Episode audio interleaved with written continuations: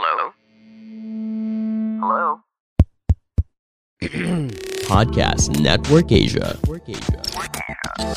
Brother Jay, are you just happy to see us after being away for three weeks, or are you having an allergic reaction from the flowers that you gave your wife yesterday? Which is it? So the figurative fish are people. The figurative net used to catch is the word that guides a person. And the fishermen who cast nets are the pastors, evangelists, priests, preachers, anyone na nagpipreach ng salita ng Diyos. At the time ng first coming, Jesus and the 12 disciples who received God's word were God's fishermen. The answer is, Sam, each prophecy must be discerned according to the teachings of the Bible and how the Bible was understood by the Christian community in the past 2,000 years. Sabi, short version pa yun ah. I know, right? Ngayon, paano natin mag-prove kung ang lahat ng tinetestify is according to the scripture? Ngayon, there is a clear pattern inside the revelation kung paano tatapusin ng Diyos yung trabaho niya sa huling panahon. Brother Jay, are you just happy to see us after being away for three weeks, or are you having an allergic reaction from the flowers that you gave your wife yesterday? Which is it? I'm just so happy that I saw you and sakto naiyak ako dahil nag-allergies ako because I did not read the fine details of the flowers I bought for Viv. So, nung nag-work ako kanina katabi ng flowers, bilang nagsasarado na yung aking eye, my throat, and Oh, I had to oh, drink two meds for this recording. Kaya guys, if you're watching on YouTube, my right eye is semi-closed. But I'm here because I don't want to be absent for eight episodes. Enough na ang six. I missed you, Doritos. You've been away a really like this is a record time, um, length of time that you've been away. Welcome back, Brother Jay. And yeah, if you guys are on YouTube, you'll see that his background is the beach, even really rubbing it in our faces that he was away. go. On vacation. Thanks a lot, Brother Jay. But Brother Jay is lay preacher at the feast. Burns Okasi is here too, of course. He is creator and host of Unboxing Catholicism. Instructor Abby Sagid is instructor at New Heaven and New Earth Shincheonji Church of Jesus. I guess, yeah, I mean, so how was it? You hit two different beaches, right? You went to Boracay, you went to Siargao. No, I What went we to missing? La Union.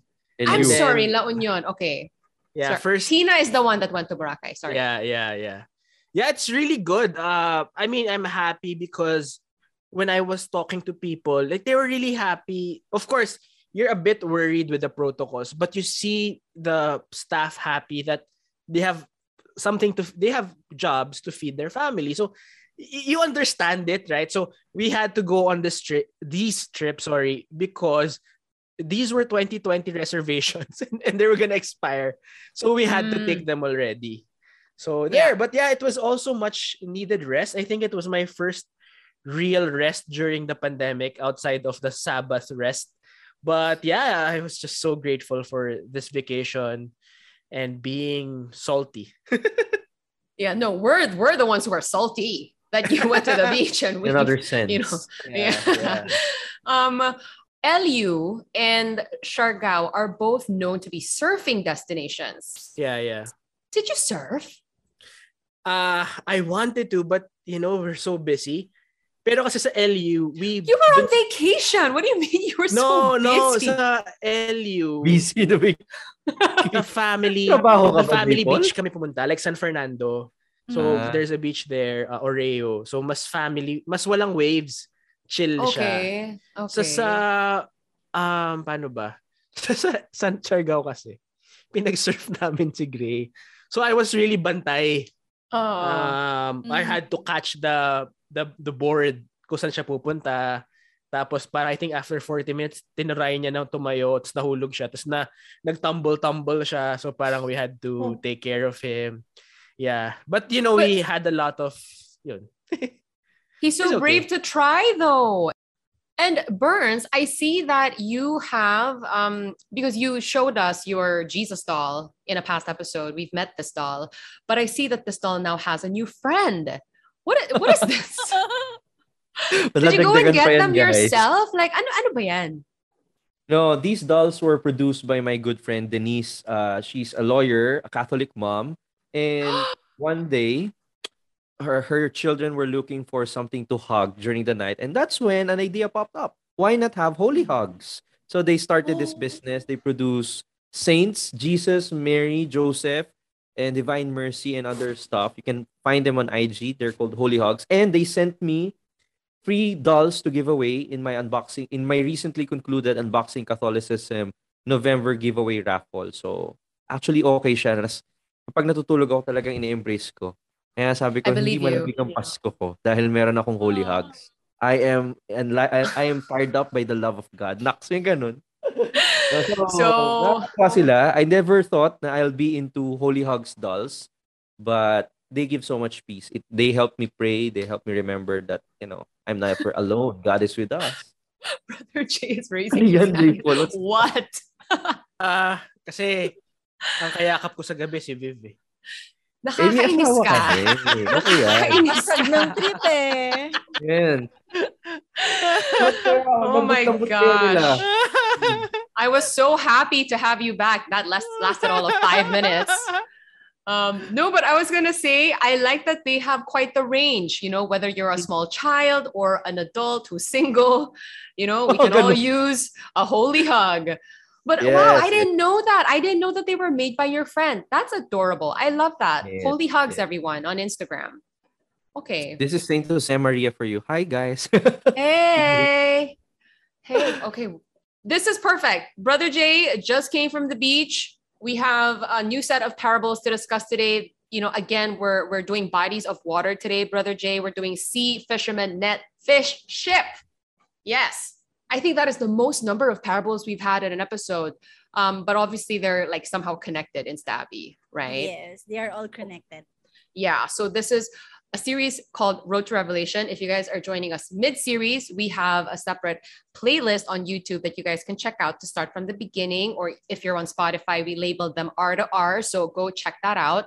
But yeah, this is all in an effort to understand the book of Revelation.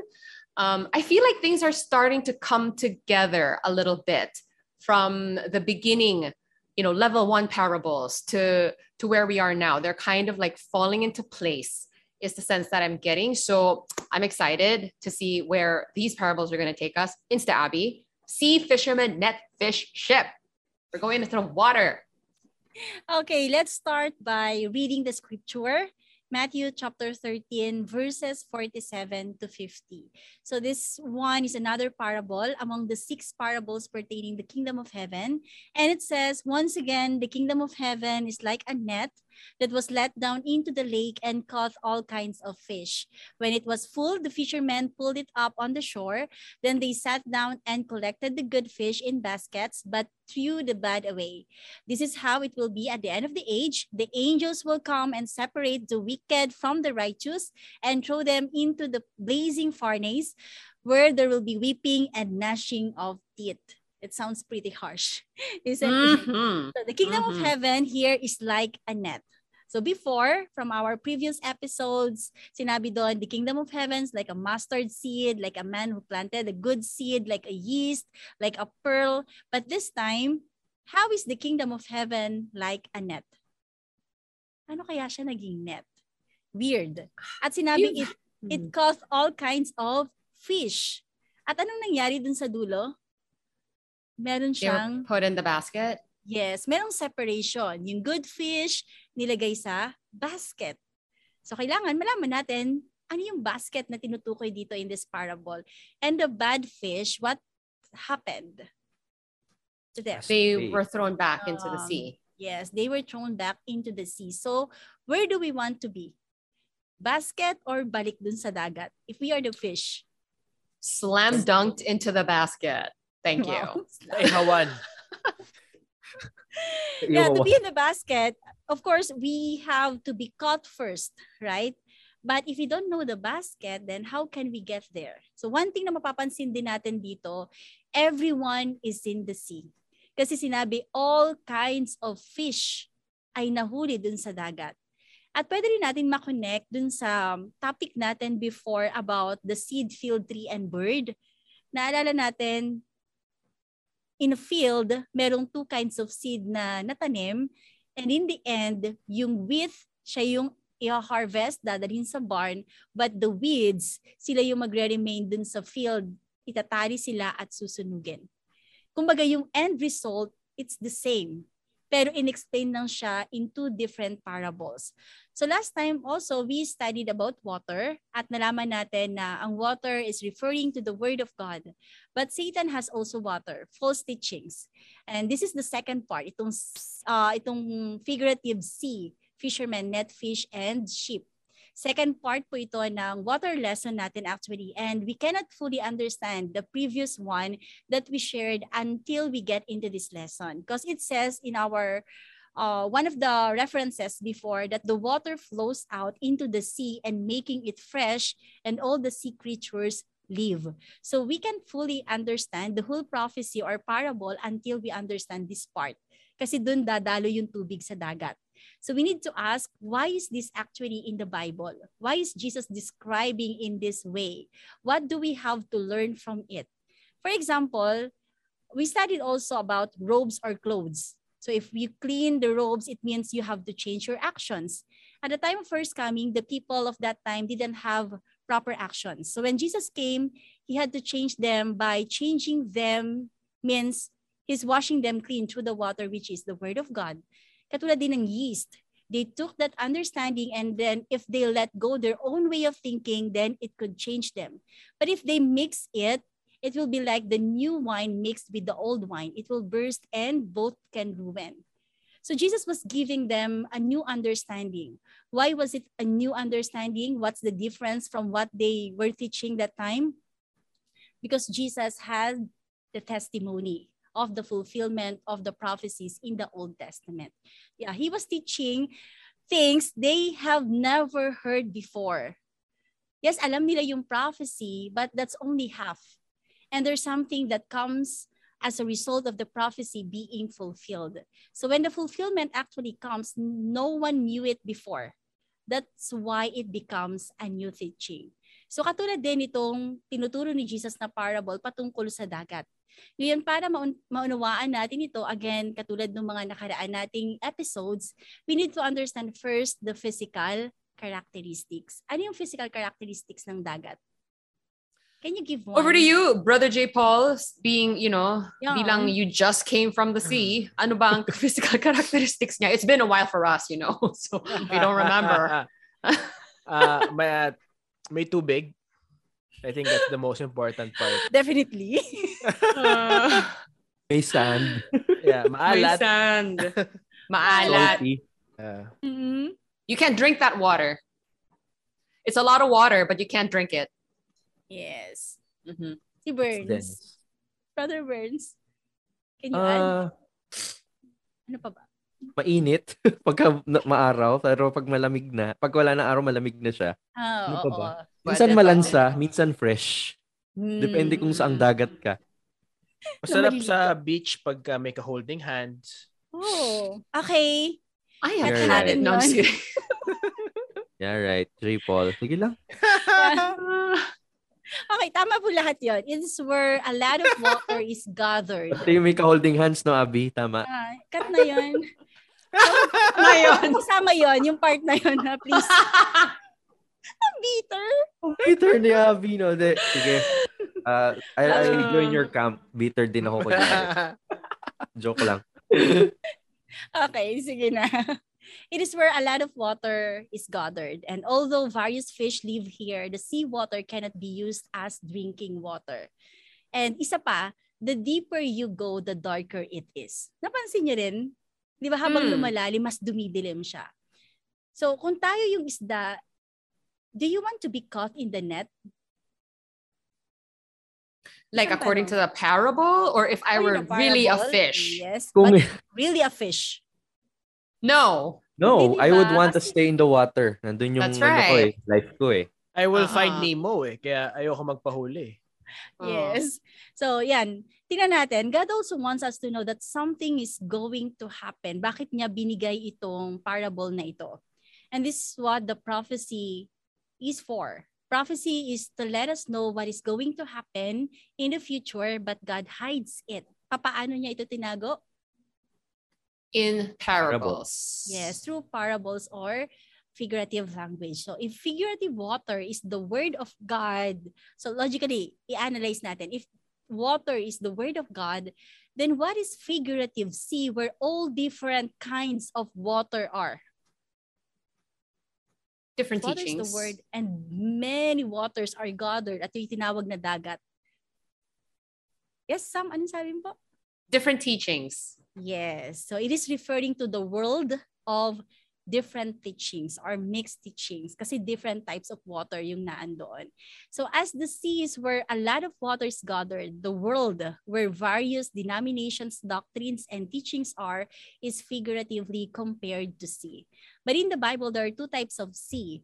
The sea of glass before God's throne in Revelation chapter 4, which is referring to the pure word of God that cleanses our inner being and the other one is the sea where, which is the world where different waters or teachings are.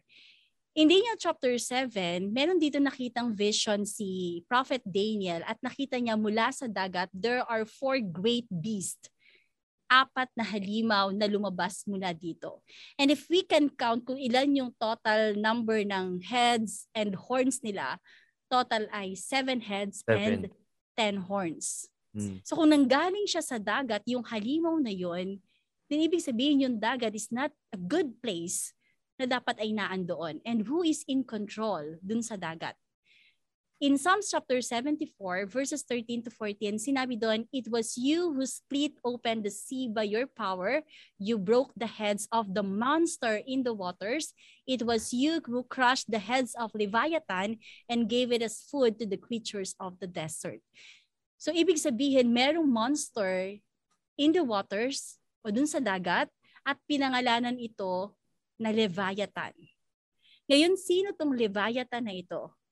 Sasagutin to ng Isaiah chapter 27 verse 1. Sinabi doon, In that day, the Lord will punish with His sword, His fierce, great, and powerful sword, Leviathan, the gliding serpent, Leviathan, the coiling serpent. He will slay the monster of the sea. So the Leviathan is the serpent. And who is the serpent? Satan. Yes, si Satan. Revelation chapter 12 verse 9, that ancient serpent The called ancient the serpent. devil or Satan who leads the whole world astray. So ibig sabihin, it's not a good place kung nasaan yung different kinds of waters, different teachings and doctrines na nagmi-mix. Because is- kahit isipin natin, gugustuhin ba ng Diyos na iba't iba yung understanding ng mga tao and interpretations? No, of course not. No. Yeah, Yeah. hindi yun yung will ng Diyos, of course. At sino yung nandoon sa dagat? Monster of the sea, which is si Satan. Ngayon, Oh, tingnan you're naman making natin. Brother Jay so sad. He's like wiping wiping away tears He's now. crying now. Abby. Iyak na siya. Are you okay. Brother Yeah, yeah. Jay? Masakit. I'm good, Really? I'm good, I'm good. It's just Are you in pain? uh, not Oo. nailed to the cross. Okay naman, yeah. You know, it's a Christian podcast. What are you gonna do? Yeah, you know? after all, Yeah. it's okay. Yeah. Next, Alright. what are the figurative fisherman, net, and fish naman? So physically or physical characteristic, a fisherman is someone who catches fish. And a net is an instrument used to catch fish. And fish are creatures that live in water. At the time of the first coming, when Jesus came, the chosen people, the chosen people are like fish in the sea. And the Pharisees and teachers of the law are the snakes ruling them. So yung prophecy kanina connected kasi nagkaroon ng fulfillment at the time ng first coming. Ano yung proof that people are likened into fish? Habakkuk chapter 1 verse 14, sinabi doon, You have made people like the fish in the sea. At ito mga Pharisees and teachers of the law, tinawag sila ni Jesus in Matthew chapter 23 verse 33, You snakes, you brood of of vipers. vipers. So ibig sabihin, 'di ba kanina yung Leviathan, the monster of the sea, the coiling serpent, the gliding serpent. Yung spirit ni Satan kanino sumasama at sining ginagamit as snakes, the Pharisees and teachers of the law. Then who is the ser- the fisherman na ginugustong hulihin yung mga tao para bigyan ng kaligtasan? Yan, alam Jesus. natin, si Jesus yon. At sining kasama niya? The disciples. disciples. So Jesus said to the disciples, Matthew 4:19, "Come, follow me and I will make you Fishers of men. Fishers of Men. Diba? Mamamalakaya ng tao. mamalakaya ng tao."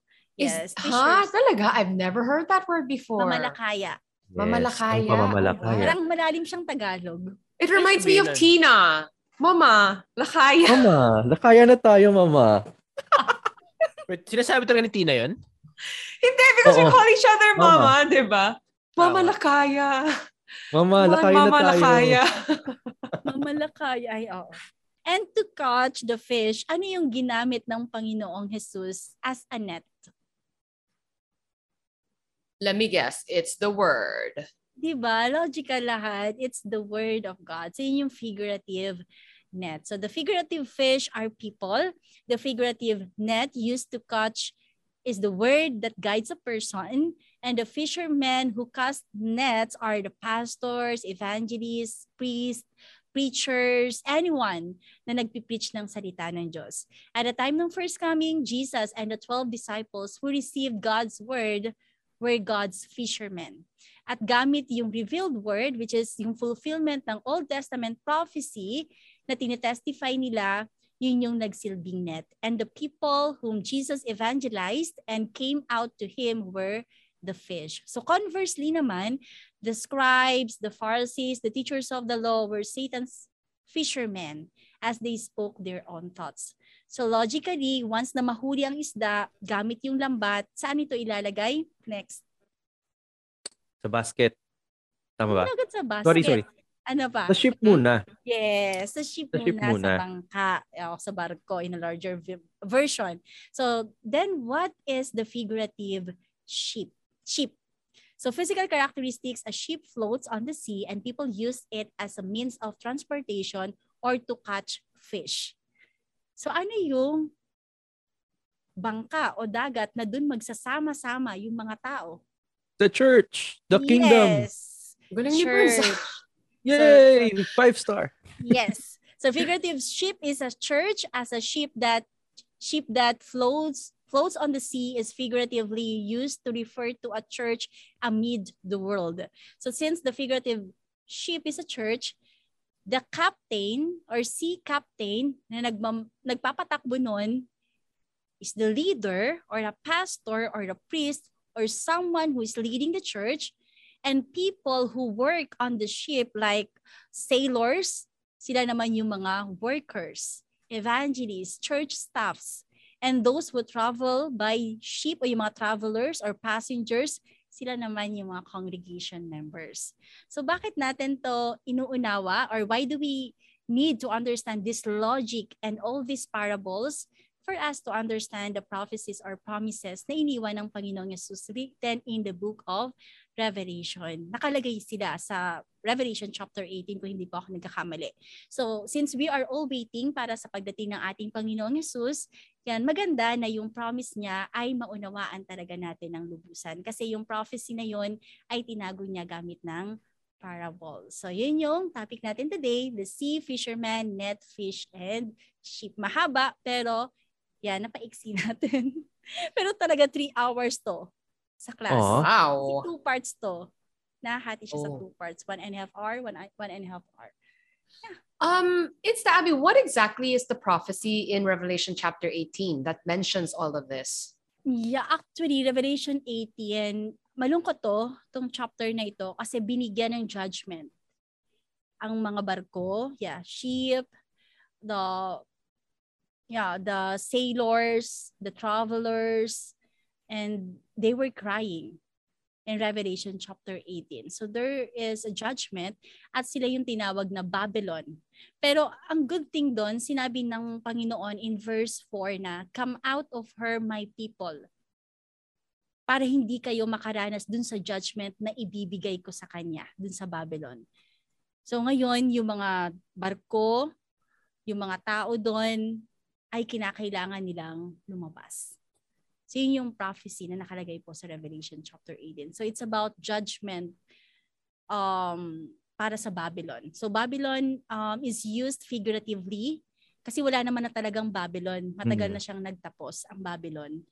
Pero ginamit siya figuratively para tukuyin yung mga tao in the end na alipin ng kaaway ni Satan. It was also used to describe Rome during the time of persecution. Mhm. Kaya Babylon. Peter, when he was writing his epistle, nung nasa Rome siya, yung signature niya sa dulo nilagay niya, I am from parang something like I'm from Babylon. No, where sin abounds. Kasi nandun siya. He was the bishop of the church in Rome. Eh. And then when he wrote a letter, gave it to Mark and then distributed to the churches, he signed it as someone who who resides from Babylon, exhorting Christians. It was a code that they used to refer to Rome kasi hindi naman naintindihan ng mga Romans yung Christian codes nung time na yon. Okay. So yeah, like that yeah, you're right. That was really like early Christianity when it was heavily persecuted. They really had no choice but to do all of these things on the down low. Um so I get that. I think with the book of Revelation though, like the take of new heaven and new earth on like what this literature is is different from what you say Yes. because yes i think new heaven and new earth's take is that it's written in this kind of language that's very difficult to understand because this was all a vision that was shown to john and Mm. you know i mean when we read the prophets in the old testament as well they see some super wild things Mm. you know um so i think the insta abby like that is your take on the book Yes po. And I think Insta Right. Just to also verify, no, your take is the book of Revelation is uh, parang hidden in parables. And then in your understanding of it, it's Chairman Lee who received the fullness of the revelation on what it means, right? Tama? No, parang that's his mission now to enlighten the world of how he understood that testimony or rather how he understood that revelation that he now shares as his, as his personal testimony. Did, did I accurately describe it, Insta Abby? Yeah, what he is testifying right now is about the fulfillment of the prophecy. That's why he can As he saw it, understand di ba? Sabi niya, as uh, he saw it. and Okay. heard it. Yeah. Which is what we see in the book na Yeah. this is a book that can only be testified someone ha- receives the understanding it's not something that you figure out on your own and In the Shinchunji understanding, Sam, that's the that's the line of thinking, I, I guess, as we heard from Insta Abby. But what I mean is like when you look at chapter 22, for example, you see somebody there um, who says, you know, Jesus sends somebody to the churches to testify about this, or there is someone who saw and heard. So I think, um, Insta Abby, can you be the one to like elaborate on the stuff? Mm, um, in Revelation chapter 22, verse 8, it's like Apostle John who saw and heard. But of course, it's a vision. So if it is a vision, it is a, if it is a prophecy, meaning to say in the future, someone, someone will receive the testimony. He will see and hear everything about the fulfillment. Not the prophecy na, pero fulfillment na. And in verse 16, it says na sinabi ni Jesus na I, Jesus, have sent my angel. So Sherman, hindi siya yung angel, but there is an angel there in Revelation chapter 19 and even Revelation chapter 10 na may dala-dala ng open book. Even in Revelation chapter 1, this is all referring to uh, same, I mean, same angel, mighty angel, na may dala-dala ng open book or open scroll at ito yung binigay. So in vision, it was John 2,000 years ago. But yeah, according to our testimony, at this time, dahil ito ay nagkakaroon ng fulfillment, it is Chairman who received all this. I mean, the fulfillment of the uh, Revelation prophecy. Right, right. So, guys, I mean, okay, so as Catholics, like, I mean, do you agree that the book of Revelation is a book to be testified? Or is like, how are we, like, how do we know the things in the book are actually happening? How do we know that this heaven that is coming down, oh, andyan pala siya? Like, what is our understanding on this? J. Paul muna since kakagaling lang niya sa kanyang biblical scripture class and quiz. At nag-exam siya. Which he did very ah. well in. We're gonna say, colors. yeah. Very Yeah. proud of you, Brother Jay. Thanks, thanks. Uh, no, I mean, at least for Catholics, uh, it's very different because we believe that all of these are done. The only thing that is not yet done is uh, Jesus' second coming. Yun na lang. Tapos na lahat yan. Kasi nga, di ba, it had to be symbolic eh. Like for example, that yung kalaban, yung demon, si Nero, or the bird, yan. So all of the, these things are done for, for Catholics. It is just a promise that Jesus will come again someday. Because we do not, um, how do I say this? It's like, for example, as a church, we do not play party politics. Yung, oh, iboto mo si ganitong uh, kandidato or ganitong ganyan. We, we, the, the church does not, um, has been around so long and, and the thing is this, ito yung tinuro ni Jesus kay John. Na tinuro ni John sa next disciple niya. Na tinuro kay disciple niya and the bishop and then hanggang naging bishop. So this has been the transmitted faith from the first disciples until now. That's why um even in, if you just that's why it is we don't believe it is uh parating pa lang. And even if you read the Bible itself, like get a book, like for example, uh you check the intro- introduction. You, you they, the introduction of the revelation will say na ito siya that will talk about eschatology which is usually the discussion of the end of the world So yung mga ganon, it is not that um yun, na hindi siya oy mag ito hindi ito mangyayari pa lang yung ganyan. So that's how we how we perceive it, how how we have carried the truth from 33 AD until 2021 in in this story of the revelation. Um okay, Burns, yeah, go ahead uh, of course, we respect the understanding of the different organization like Shinchunjis on the fullness of the revelation. But what I just wanted to put on the table for everyone to discern is Chairman Lee was not the first who claimed the same thing, no?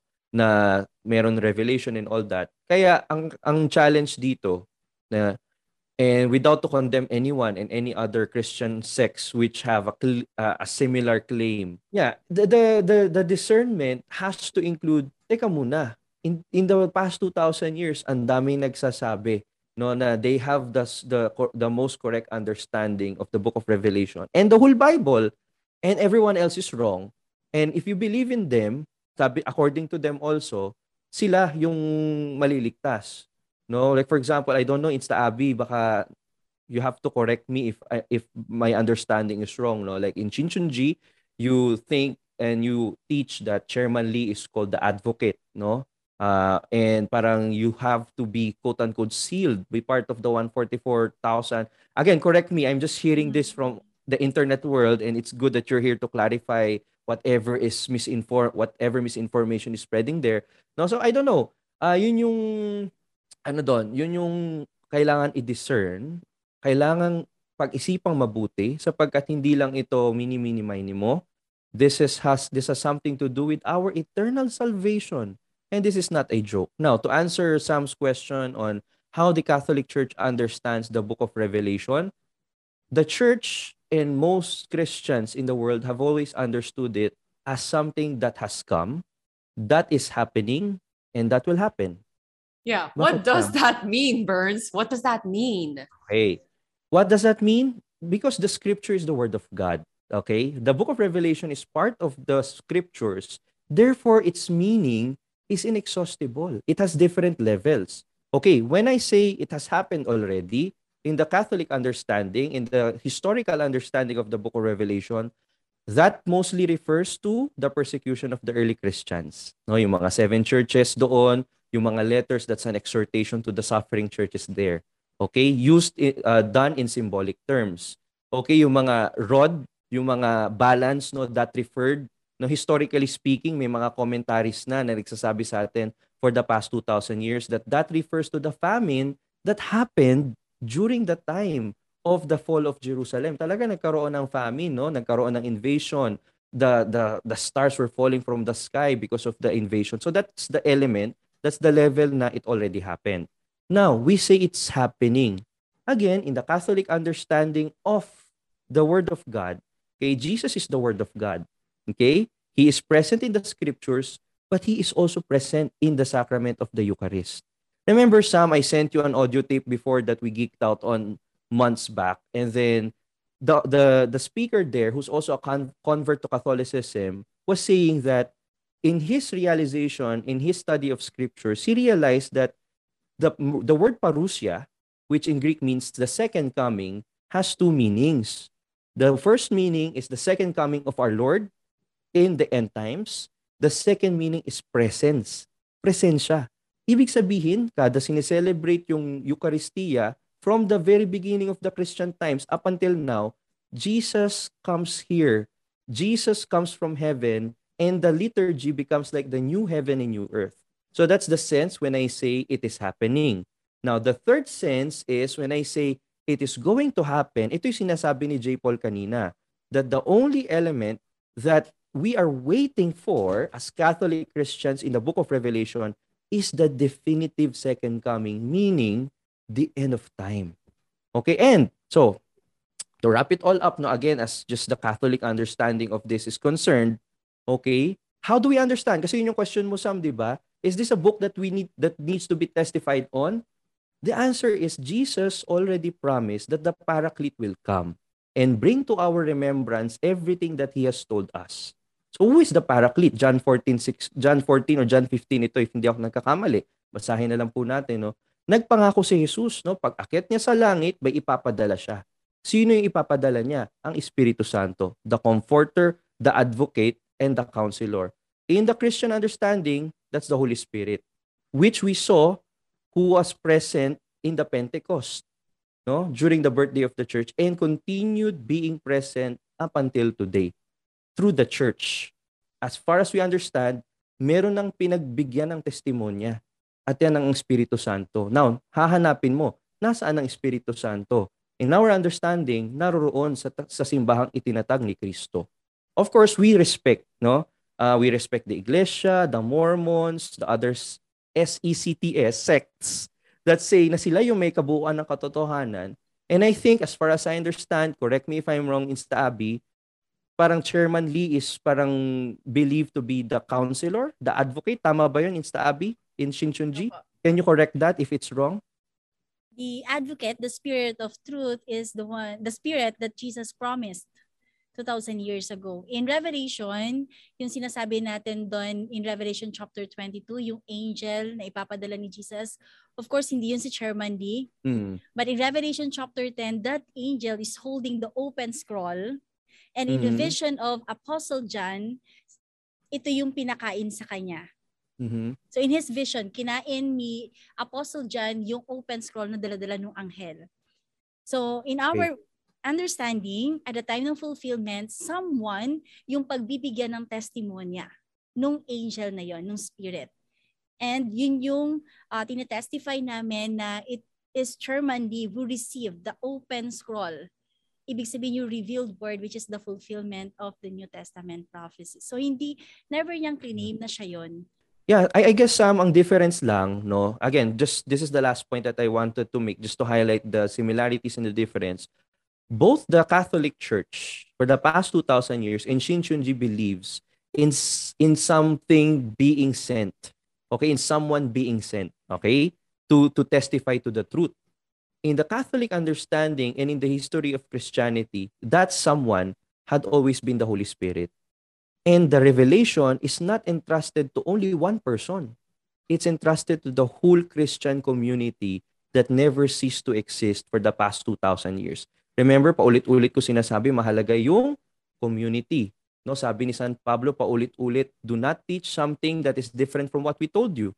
Kailangan kailangan kung ano yung tinuro ni, ni San Juan, ni San, ni San Pablo, hanggang ngayon yun pa rin yung turo. Kasi after Jesus, when He sent the Holy Spirit to the group, no, hindi lang isang tao, to the apostles, the apostles received the fullness of truth and preached it into all the world as He commanded in Matthew 28, 19 to 20. So yun lang yung difference natin. For us, we believe as the scripture, in our understanding of scripture and history, 2,000 years ago, na ibigay na yung testimony through a group of people, the apostles and their successors, the church.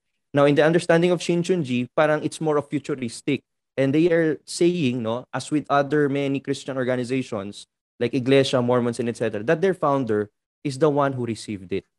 But I think the things that kind of um, are in my head Hmm. is the testimony that was given 2000 years ago as um, Insta Abby said was the testimony on the fulfillment of the Old Testament. yes, but So finish na. read- yeah, if you will read the teachings of the church from 2000 years ago until now, consistent ang mga tur ang, ang, ang teachings on the book of Revelation. Kumbaga, imaginein mo Sam, kung nabuhay ka, naging katoliko ka nung panahon na yon, nakikinig ka kay San Pablo, parang imaginein mo siya si Chairman Lee ngayon, no? Yung tinuturo sa iyo, naririnig mo, yun din yung tinuturo ng mga apostol. Walang nagbago, walang kakaiba doon. Kasi nga, it's passed on as it is once and for all. Ang difference lang natin ngayon in this new in, in the setup of Shinchunji is Pastor Lee is, is saying that he received no and aminado naman sila Insta H and Insta Abi na iba nga yung turo nila. No, ang point ngayon is for us all we have to discern. Okay, hindi naman natin sinasabing in our understanding mali lahat yung ibang turo. No, but what do we need to discern here? What is the truth here? No, that's why we are having this conversation. That's why we're asking questions. That's why we also want Abby to clarify yung mga maling turo na kumakalat sa internet about their church. No? so that's what I wanted yeah. to say. Yeah, yeah, yeah. I get that. But I just I, I guess it's a bit confusing for me because um the testimony that was given by Jesus 2000 years ago was the fulfillment of the Old Testament, right? So that was 2000 years. You know, the hmm. people who believed in that testimony are who we call Christians today, right? That was basically what made you a Christian, a follower Right, of Jesus, right. is you believe that this is the Messiah that is promised in the Old Testament because God gave all kinds of clues and signs. Mm. You know, he's going to be born of a virgin, he's going to Mhm. be born in Bethlehem, he's going to, you know, ride a donkey, like all kinds of things, right? So the Jews at the time had to know their scripture and figure out, put these things together, hear what Jesus had to say, and then say, oh my goodness, yes, it's him. Did many people do that? No. Right. Which is why, and and you know, the things that Jesus had to say at that time were new things too. I mean, he was accused of being a Nazarene sect, correct? Yes, no. New things, but a fulfillment of the old, but it's not a departure. Okay, for example, Yeah. Okay, Yeah. well, and I'll Jesus example, even ah. yeah. Okay, in Matthew 16, 18 to 20, sorry, tama ba yun? Matthew 16, Jesus appointed no someone in the group of the apostles to hold the keys of the kingdom, to give him authority, primary authority. Is that a departure? It's not. It's a fulfillment of Isaiah 22. In Isaiah 22, you would see the king of the kingdom would give someone the prime minister who will be called a father. That's why we say pope, a father and the and the administrator of the kingdom and he has the keys. No whatever he binds will never be opened. Whatever he opens will be opened. So in the New Testament ganun din. No, in the Old Testament may pinrophesy na kingdom, no? Sinabi kay David this- that, that the kingdom will last forever. In the New Testament, Jesus established that kingdom with the apostles. He is the king, Peter is the prime minister, the apostles were the princes that he tasked to proclaim the world, the word throughout the world. What I'm trying to say, Sam, is we have to balance it.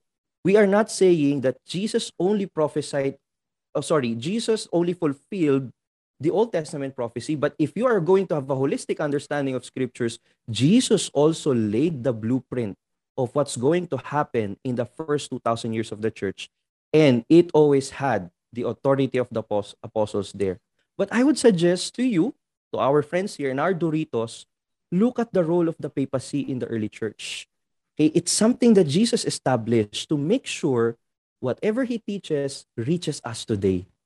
Why? Because there has there there shouldn't be any new revelation anymore. Whatever he revealed to the apostles must be understood in the context of the organization he established. I'm not challenging like Catholic history, you know, obviously, like that is what happened. It's been 2000 years. And Mhm. I think now the question is like what you said earlier about the Holy Spirit has the testimony and it is with the Christian community. yeah, But if you It's but if you look at the. Christian world, everyone understands things differently. Like you know, we're all kind of doing our own thing. Okay. So I guess I need to be more specific, Sam. When I say Christian community, there is only one definition of Christian community for the first 1,500 years, and that's the one Holy Catholic and Apostolic Church.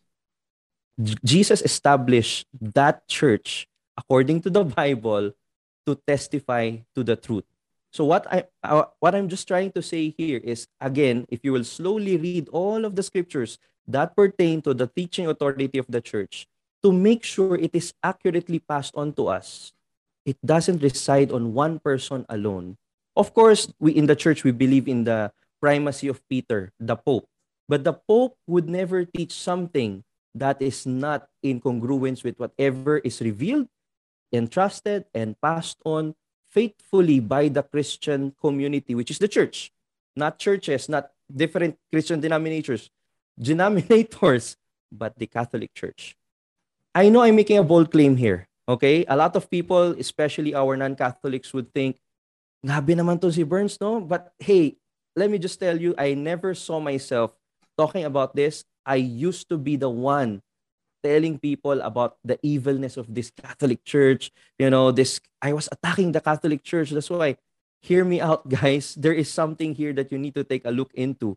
As we discern Shinchunji, I invite you also to discern, no, to discern the roots, the history, and the consistent witness of this one Holy Catholic Apostolic Church.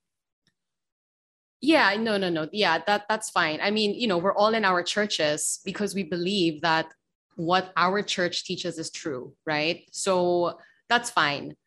But I think, say, you know, when it comes to the book of Revelation, Insta Abby was saying earlier that the reason why we're talking about these parables today, sea, fisherman, net, fish, ship, because these things appear in the book of Revelation. Right. So Insta Abby was talking about how for them, the way they understand it, like this is a judgment, you know, um, these things mean something. So I guess if we put it that way, what is the Catholic understanding of that part of the book of Revelation then? Is there a J-Paul wants that? to say something. I mean, just for the nets and and stuff, that connection, Hmm. it's very important because you have to remember their context. Yung kwento, ano ba ibig sabihin talaga nito? Jews lived in a, in a desert. And every time when you start, di ba, uh, from Genesis onwards, parang dark waters, anytime that there's a Jewish context, pag water, it is a scary place. Because walang tubig dyan, anything water is is is is not good. Sa- Not really, Brother Jay. Like in the last episode, we did spring and we did river, and like that's water, and those were supposed to be good things. deep waters kasi, Sam. And Again, context, context, no? Context, Depende context. sa Bible verse. Yes. And the spring in the water comes from the mountains, which is a mountain is a holy place. So at least Okay. this is this is Catholic theology.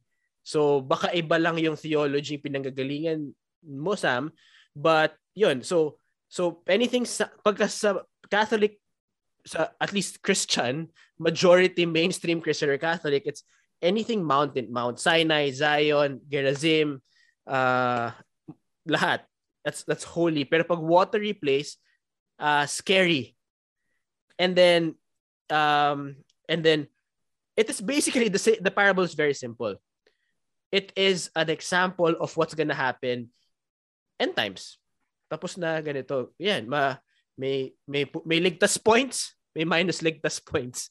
May pupuntang heaven, may maiiwan somewhere. So, it's just very basic and it had to be described this way because this was something that would be be very understandable. Kasi sa atin, wala lang because hindi natin mundo yan eh. But kaya, kaya importante to see the Bible as who it was written for. Because when it was For written, us, right? For no, us. it was written for the ancient church. Yeah, for us, but primarily in the ancient audience. No, It- they were talking to a specific audience. hindi naman nila sinulat, hindi naman sinulat ni John to, alam mo, one day itong buhay ni Jeremiah Paul Hernandez. Hindi eh. Ang kausap niya is early church. So we cannot, parang hindi mo kasi pwedeng i-translate automatic. Kailangan mo muna intindihan ano bang ano ba nangyayari noon? Ano ba ang socio-political, ano bang concern nila, ano ba yung pinagdadaanan, ano bang hugot nila? And then and then from there you will be able to ah okay. So this is what it means today. So that's what I'm just saying. Ito yung ibig sabihin. Ito alam ng Hudyo to. Alam ng Jew. Even if you they read it, they're not a Christian, they would understand uh, a Jew would understand that meaning because that's their world. So that's what I'm just trying to say. Na yun. Go ahead. And you know, with the book of Revelation, I suppose again, it's confusing because I think even in just Catholic circles, like there seem to be different understandings on this. And how could that be? Um, yeah, how could that be, Burns? Well, if there is no stand, okay, baka lang may misconception yung mga Doritos natin. To si Burns, paulit-ulit sinasabi, the Catholic Church has, re- has received the fullness of the revelation. Does that mean the Catholic Church teach an official interpretation verse by verse? The answer is no. No, we don't have an interpretation verse by verse because the church, being a teacher and a mother of the faithful, is also admitting things that are beyond her capacity. Meaning, ibig sabihin, may mga bagay sa Biblia na kahit maintindihan, may mga commentaries tayo from the early church, the church will not give a definitive commentary. Let's say, ito lang ang dapat paniwalaan na, itong part ng Bible na to, let's say, uh, rod, ang interpretation niya, ito lang. Because the church recognizes that the Bible, being the Word of God, is so rich in meaning. Kaya nakikita mo, ang daming interpretations na lumalabas. Now, the only thing that you have to be careful about is if there's an interpretation that contradicts what is the what is being taught essentially in our faith. Okay? Ano ibig sabihin niyan? You are free to believe whatever interpretation you have of the symbolisms in the book of Revelation so long as it doesn't contradict any teachings like the Trinity, the importance of the papacy, the importance of the sacraments for your salvation, because all of these are also biblical. Hindi naman to inimbento ng simbahan. So Sam, I want to tell you, normal yan. Normal na merong iba't ibang definition nung iba't ibang yes in a way because i i understand that yes there are some i think there are some parts of the bible where we can interpret it in a way that applies to my life. You know Yeah, the mga ins- Yes, you know like the inspiring stuff right? Yes. like sometimes i'll be in a moment and something in the bible will jump out at me and like it'll comfort me and it will inspire me. Like that's cool and that's Mm-hmm. Yeah, fine. Definitely. but my issue is like when it comes to prophecy though right because it is going to happen a certain way and so if we interpret that differently and now this has to do with salvation right Okay. so I'll how give it a- okay that we understand and we're free to understand in whatever way we want I hope hindi nabobore sa atin si Abby. i'm sorry and, Yung and Abby, and like okay yeah you probably like wanna pipe in already kanina pa but yeah Okay. sorry Sige, I'll just answer the prophecy quickly. Okay? For example, meron kasi tayong tinatawag na public and private revelation in theology. Okay, public revelation, these are the things that were revealed for all the faithful to believe in and we have to believe in that. Public revelation, for example, the Bible. No, yung yung books na nasa Bible, this is arranged by the church. We have to believe that it's the word of God because it is. No, Yeah. again, simplistic way of putting at it. Now, merong mga private revelations that the saints have received, no?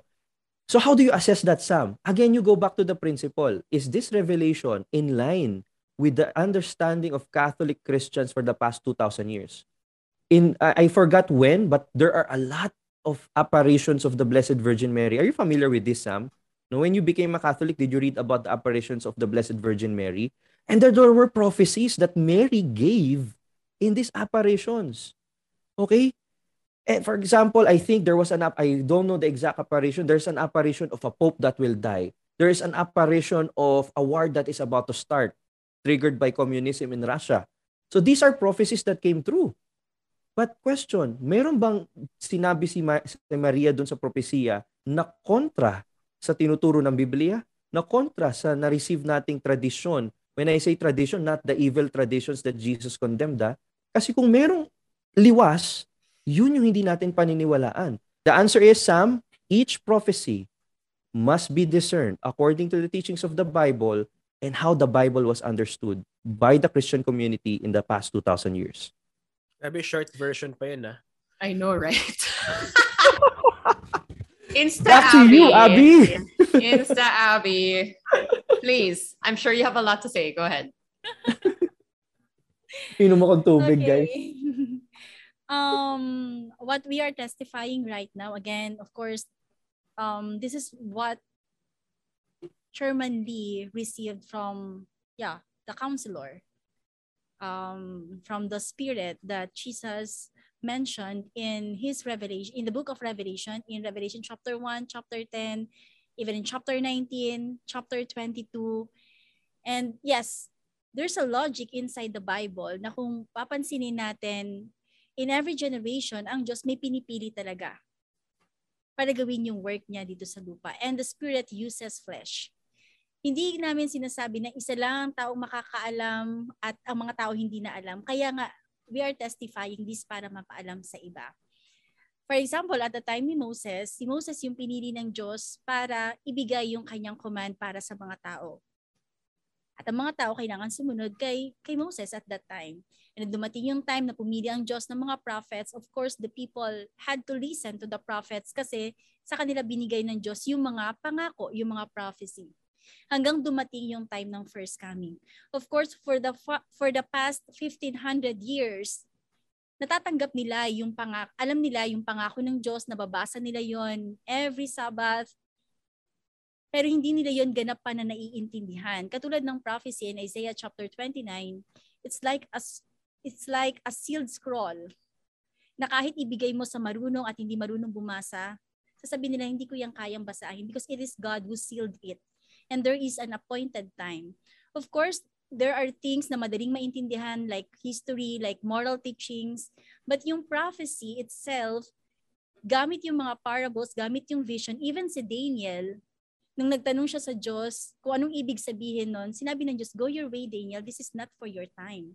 So hindi rin niya naiintindihan even yung vision na lahat pinapakita sa kanya ng Diyos. Pero kailan yun naging malinaw? When the fulfillment comes. What is truth? Ano ba yung katotohanan? At the time nung dumating si Jesus, of course, maraming nagtuturo at hindi namin sinabi na lahat ng mga Pharisees and Sadducees ay mali. Pero the way kung paano sila rebuke ni Jesus, in Matthew chapter 23, in Acts chapter 13, verse 27, that the rulers and the people of Jerusalem did not accept Jesus, majority yung tinutukoy. Majority. So si Jesus, ano yung kaibahan ng teachings na meron siya? The fulfillment, and that is the truth at that time. Yes, may prophecy na nagpasa-pasa for 1500 years, and at some point, in different ways nila yun naunawaan. Ano yung proof? Na iba yung understanding nila? Because it was hard for them to accept the reality of the promises na iniwan ng Diyos through the prophets. And yun si Jesus, tinestify niya, hindi lang Old Testament prophecies, of course. And yun yung gusto kong i-clear. Hindi lang Old Testament prophecies ang binigay ng Panginoong Yesus, nag-iwan siya ng prophecy, panibago. Kaya nga merong bagong tipan. Kung wala kasing mali dun sa nagawa ng mga chosen people at that time, kung naniwala sila sa fulfillment ng Old Testament prophecy, no need na para gumawa ng New Testament. Yun yung sinabi ng Hebrews chapter 8. Pero hindi nga nila natanggap. Only few. And then isa-isa, gamit yung mga disciples, nag-evangelize at nabuo ang Kristyanismo. So nag-iwan si Jesus ng prophecy at ito yung uh, bagong pangako na tinatawag natin ng New Testament. Of course, ang laman ng New Testament, hindi lang naman prophecy. Nandyan din yung mga moral teachings na ginagamit natin in our daily lives. Nandyan yung history na nangyari at the first at the time ng first coming, yung early churches, yung Christianity, kung paano nag-start. But even at that time, pinapaalalahanan na rin sila ni Paul na merong antichrist inside.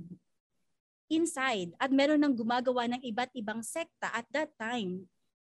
Kaya gamit yung lahat ng yon, yes, of course, for 2,000 years, lumipas ang mga panahon, nagpasa-pasa, at hindi namin um, dinidisregard yung bagay na yon.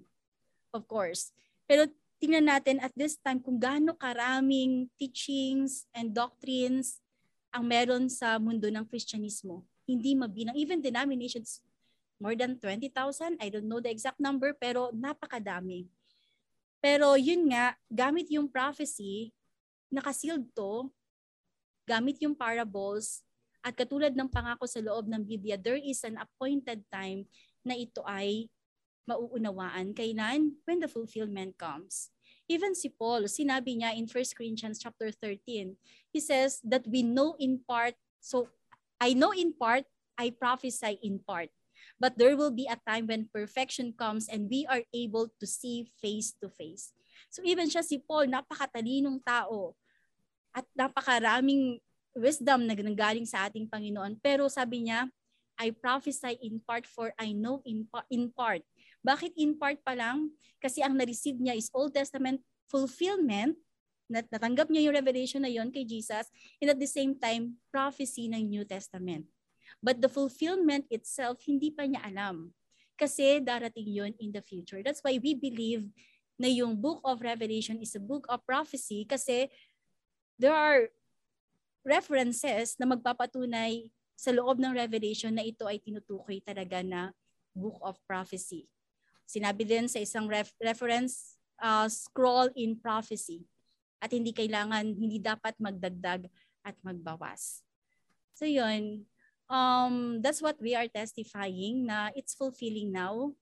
And yes, we, we have to discern. Many people claimed na ako to. Ako yung may understanding. Ako yung nakakaunawa ng Bible. Ako yung si Jesus. But yeah, Chairman Lin never claimed na siya si Jesus. Of course, what he is now testifying, he received that understanding and He is now sharing to everyone and it's up to us para mag mag-discern. Ngayon, paano natin mapuprove? Kung ang lahat ng tinetestify is according to the scripture. Ngayon, there is a clear pattern inside the revelation kung paano tatapusin ng Diyos yung trabaho niya sa huling panahon.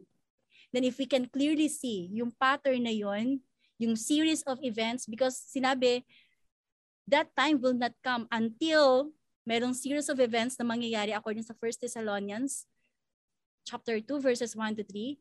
And then gamit yung events na yon na naka-prophecy, actu- naka-prophesied actually nasa book of Revelation. Kaya merong six after this para i-check ano ba yung series of events na kailangan kong makita. There's, it's okay if we understand na natapos na lahat ng yon, then if everything na nakalagay doon is natupad na, then for me, ang ito question ko rin even before di pa po ako nasa wala pa ako sa loob ng Shinchonji. If it's already fulfilled, then sinabi doon there will be no more death, crying, mourning or pain na. At yung final ay bababa na dito ang Diyos. Pero parang hindi pa naman yun nangyayari.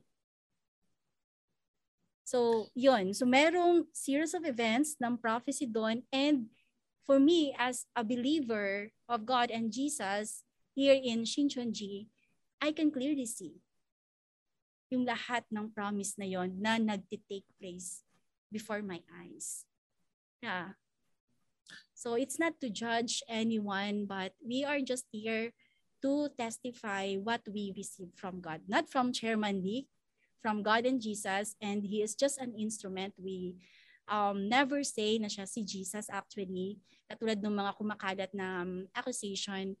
But yeah, we respect him and we love him because he is being used by God and Jesus para ibigay sa amin yung understanding na ito. Thank you. Oh, you gave us your own testimony with New Heaven, New Earth. But I, I think what um you know that time that you were talking about in Stabby is what Burns calls the definitive second coming. That's what you mean, right? Like that time when the heaven that is promised in the Bible comes down and that promise of like this whole world being renewed to a place yeah. where there's no death, suffering, pain, mourning. So I think we are on the same page on that. I think it's the stuff that happens before we have a different understanding there. Mm. And I guess, yeah, I mean, if anyone who is a believer today is interested in this stuff, it's um it's I keep saying confusing because it is, you know, yeah. There, and yeah, and but you're right. Clarity there, are, there. Yeah, there are many people who have claimed uh, an understanding, but I also feel like at some point there has to be someone who gets it right. There has to be someone who gets it right. This must be quite the jump for you, brother Jay, coming from beach trips and vacation, and then you get on the Narrow Door right? podcast, and all of this is dumped on you. Sorry na. No, it's okay. I mean, that ring work in between. And yeah, I missed this oh. discussion. And did you, know, you really? I, I, Did you yeah, really? Yeah, because it's really uh unboxing the truth eh. The real objective truth. Kung ano Yes. talaga yung totoo. So, yeah, I really enjoy it. Uh, I enjoy the discussion. Okay. All right. Good, good. Happy to hear it. I hope you mean it because we're definitely glad that you're back. And yeah, so today we look at the parables of sea fishermen, net, fish, ship, because they appear in the book of Revelation. And uh, I think we had a, yeah, um, a side discussion on just the book of Revelation itself and, you know, how we're supposed to look at this and all that good stuff. And I hope you guys enjoyed that. We have, I think we have, how many more parables do we have left instead? Are we like halfway there? Halfway. Three years pa tayo, di ba, Halfway. Abby? Ah, Halfway. We're halfway there, just in case you're Ano wondering. next, Abby? After the parables, what's next? Curious lang. Um, I think major events in the Bible. Interesting. Looking Yep, yep. forward to that. That was interesting. Yes. So all that good stuff is coming your way. So stick with us on this road to revelation. If you guys want to check out Brother J. Paul Burns, and Abby on everything that they're up to, we have links down below on the YouTube. And you can email us, the narrow door podcast at gmail.com. Thank you so much for joining us, Doritos. We'll see you on the next episode. Bye.